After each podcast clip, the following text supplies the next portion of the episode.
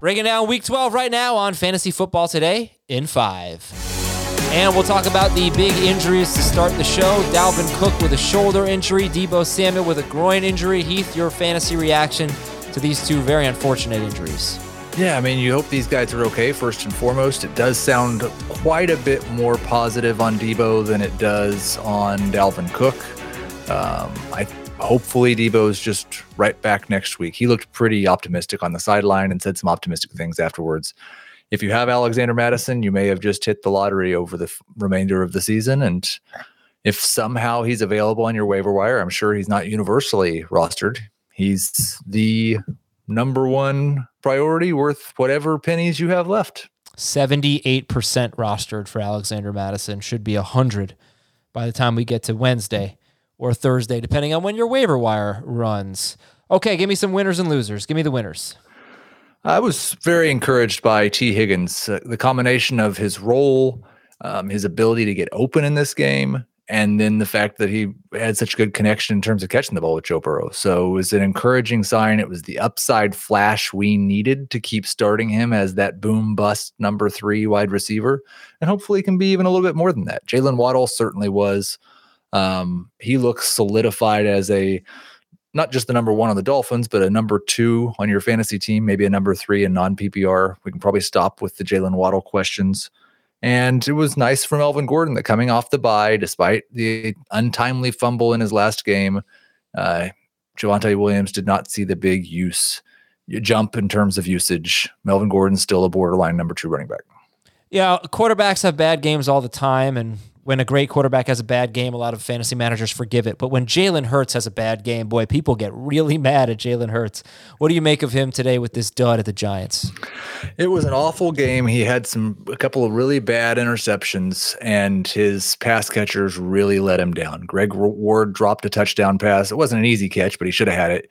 Jalen Reagor probably I, honestly, Hurts probably made two throws that could have won the game against the Giants, and and both of them went through Jalen Reagor's hands. One of them in the end zone, one of them at the one yard line. So I think it was a terrible game, and I think you should forget about it and start him next week against the Jets. Okay, so other losers, anyone really catch your eye that you are worried about?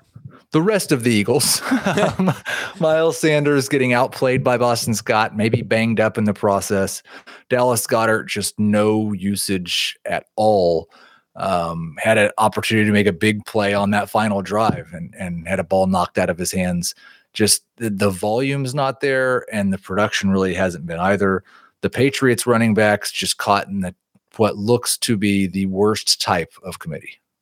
Oh yeah, it's hard to trust them, and I think we we established that at this point Myles Gaskin is better than the Patriots guys for sure, right? And and Miles Sanders, both.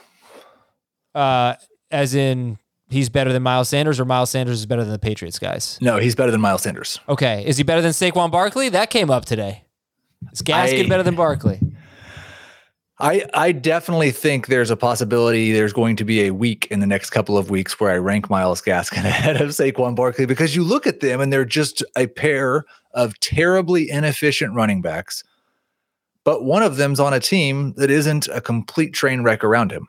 And so I, I think that there's probably a little bit more volume and a, a, lot better scoring opportunity for Gaskin right now than Barkley. Tell me your thoughts on the Titans running backs. I was encouraged by both of them. I wish they hadn't fumbled, and I know Mike Vrabel does as well. But besides the fumbles, they they looked good. They looked uh, they looked quick. They ran hard against a good defense, and uh, I think they're both after the bye going to be high end flexes, right in that same Stevenson Harris range. Are you worried about Tom Brady or anyone in the Bucs passing game? I, I'm a little queasy about Brady just because it's it's happened a few games in a row, and we have seen in the past it get late in the year and he just starts handing the ball off a lot more. Now we've generally attributed that to bad weather in the Northeast. Um, I'm hopeful that's not going to happen here with Leonard Fournette.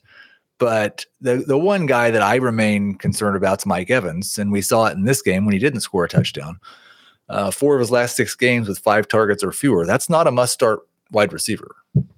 All right, well that is this is a must start episode of Fantasy Football Today in 5. That is everything you need to know, everything from Sunday in 5 minutes. However, if you do want to hear some more, check out the full-length version of Fantasy Football Today. Uh, wherever podcasts are found. For Heath Cummings, I'm Adam Aizer. Thank you very much for watching and listening, everybody. Talk to you tomorrow on Fantasy Football Today in 5.